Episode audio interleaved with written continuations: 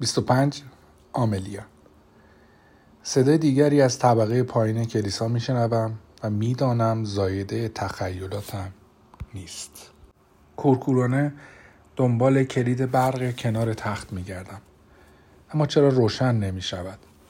یا دوباره برق رفته که اگر کلیسا جنراتور داشته باشد عجیب است، یا کسی برق را قطع کرده. نباید اجازه دهم تخیلاتم اوضاع را ترسناکتر از اینها بکنند. به خودم میگویم حتما توضیحی منطقی وجود دارد، اما بعد صدای غیر قابل تردید پاهایی را از پله های لقلقو میشنوم. نفسم را حبس میکنم. قصد دارم چیزی جز سکوت نشنوم، اما صدای کفپوش های کهنه باز بلند می شود و بعد صدای قژقژ و صدای پاهای کسی که از پله ها بالا می آید واضح تر می شود. نزدیکتر می شود. وقتی صدای پاها درست پشت در اتاق خواب قطع می شود، باید جلوی دهانم را بگیرم که یک موقع جیغ نزنم.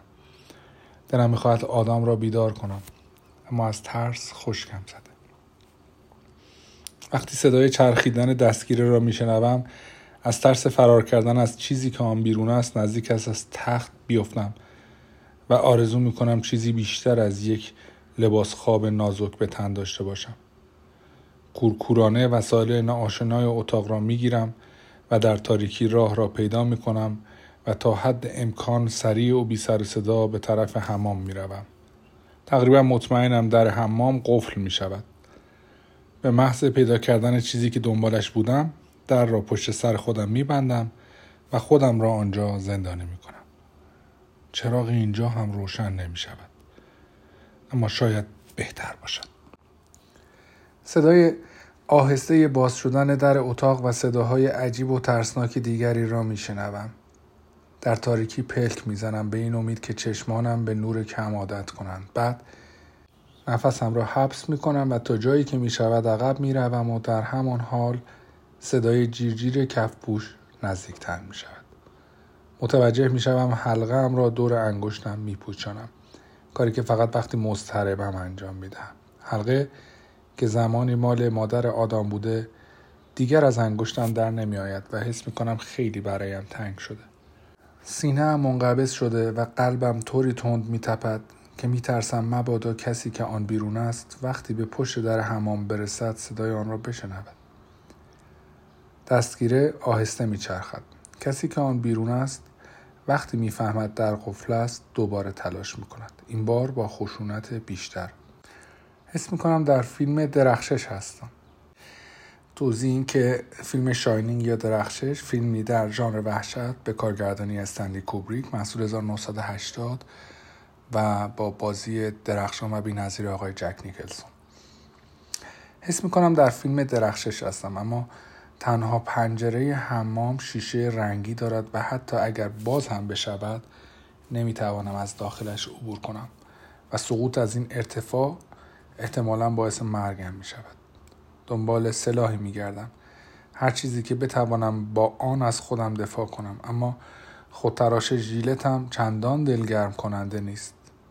آن را جلوی خودم میگیرم و بعد به دیوار میچسبم بیان که بتوانم دورتر بروم. کاشی های پشتم به سردی یخند. چند لحظه همه چیز آرام میگیرد. بعد اولین ضربه ها به در سکوت را میشکنند. آنقدر ترسیدم که میزنم زیر گریه. اشک روی گونه هایم راه میافتد. آملیا، اونجایی؟ همه چی مرتبه؟ صدای شوهرم همزمان گیج و آرامم میکند. آدم، تویی؟ مگه قراره کی باشه؟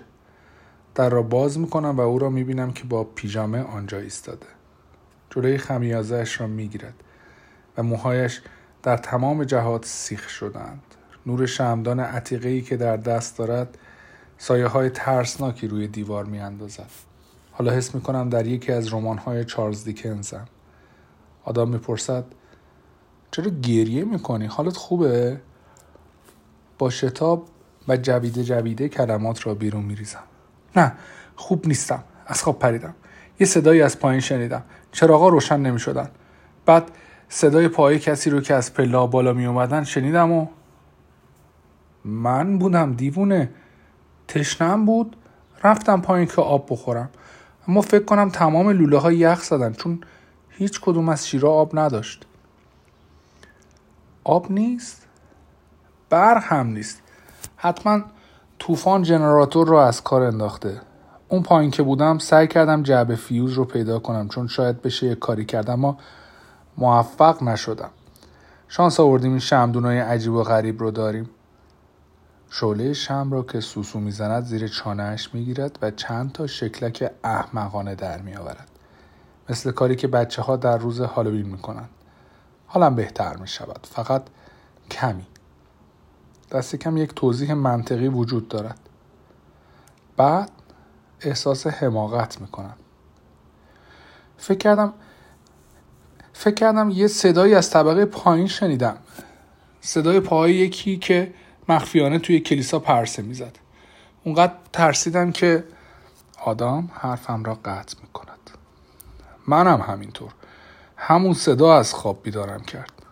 بعد از چند لحظه آرامش وحشتم برمیگردد. چی؟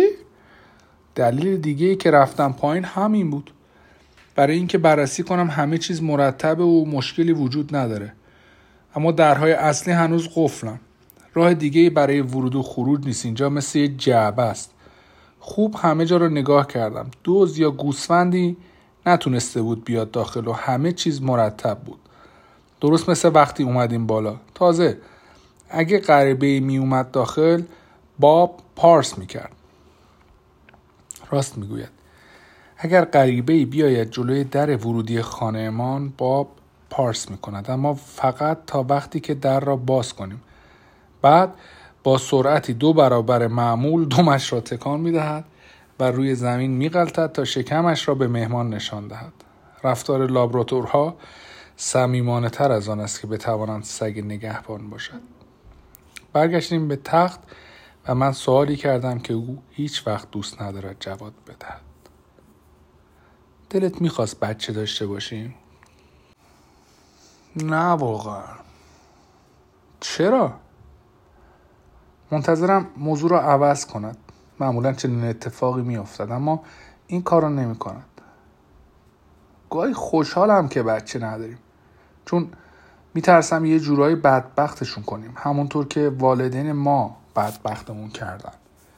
فکر میکنم دلیلی برای تموم شدن نسلمون وجود داشت. ترجیح میدادم جوابی ندهد. خوشم نمیآید با این کلمات توصیفمان کند، اما بخشی از وجودم میداند که شاید حق با او باشد. همیشه حس کردم آدم‌هایی که احمقانه برایشان اهمیت قائل بودم رهایم کردند، از جمله والدینم. بله، چون قبل از تولد من در یک تصادف اتومبیل کشته شدند، اما نتیجهش بزرگ شدنم در تنهایی درست مثل این است که آنها عمدن رهایم کردند. اگر در کودکی کسی را دوست نداشته باشی یا کسی دوستت نداشته باشد، چطور می‌خواهی این چیزها را یاد بگیری؟ اما مگر عشق مثل نفس کشیدن نیست؟ غریزی نیست؟ چیزی که با علم به آن متولد می‌شویم؟ یا عشق مثل فرانسوی حرف زدن است؟ اگه معلم نداشته باشی نمیتوانی روان صحبت کنی و اگر تمرین نکنی یادت میرود چگونه. نمیدانم همسرم هنوز واقعا دوستم دارد. اعتراف میکنم اینجا رو دوست ندارم. منم دوست ندارم. شاید بهتر باشه صبح را بیافتیم توی یه جایی که دور افتاده نباشه، یه هتل خوب پیدا کنیم. نه؟ فکر خوبیه. پس بهتره یه کم بخوابیم تا هوا روشن شه. بعد وسایلمون رو جمع میکنیم و راه میافتیم. شاید بهتر باشه یه قرص خواب دیگه بخوری. کمکی میکنه؟ کاری را میکنم که میگوید، بدون توجه به هشدارهای دارو، چون از خستگی هلاکم و اگر فردا بخواهم دوباره ساعتها رانندگی کنم باید کمی بخوابم. اما قبل از بستن چشمهایم متوجه میشوم ساعت شماطه‌دار گوشه اتاق از کار افتاده. خوشحالم که حداقل دیگر امشب بیدارم نمی کند. با چشمان نیمه باز به آن نگاه می کنم و میبینم روی 3 دقیقه بعد از 8 ایستاده که عجیب است. فکر میکردم صدای زنگ نیمه شبش را شنیدیم، اما ذهنم خسته تر از آن است که بخواهد جوابی پیدا کند. آدم دستش را دور کمرم حلقه میکند و مرا به طرف خودش میکشد. آخرین بار که روی تخت این کار را کرد یا باعث شد حس کنم خطری تهدیدم نمی کند یادم نیست. این سفر هیچ فایده‌ای هم که نداشته باشد ما را به هم نزدیکتر کرده. مثل همیشه بعد از چند دقیقه به خواب می رود. خب شما که حالا مثلا دیر به خواب می روی که اون دفعه زنگ 12 رو شنیدی، بعد بیخوابی تو کشیدی، بعد قرص خواب خوردی، قرص خواب اثر کرده، بعد خواب شدی، بیدار شدی، 20 دقیقه طول کشیده. من میخوام بدونم چقدر طول میکشه آقای آدم خوابش ببره، مثلا 3 ثانیه. بازم هنوز خیلی فرق با شما نداره که.